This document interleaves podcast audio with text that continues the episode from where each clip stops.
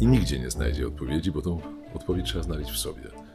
Natomiast może to nagranie pomoże komuś zastanowić się, ile jest pułapek i jak choćby niektóre z nich w życiu ominąć, i jak wybrać czasem mniejsze zło, a czasem większe dobro.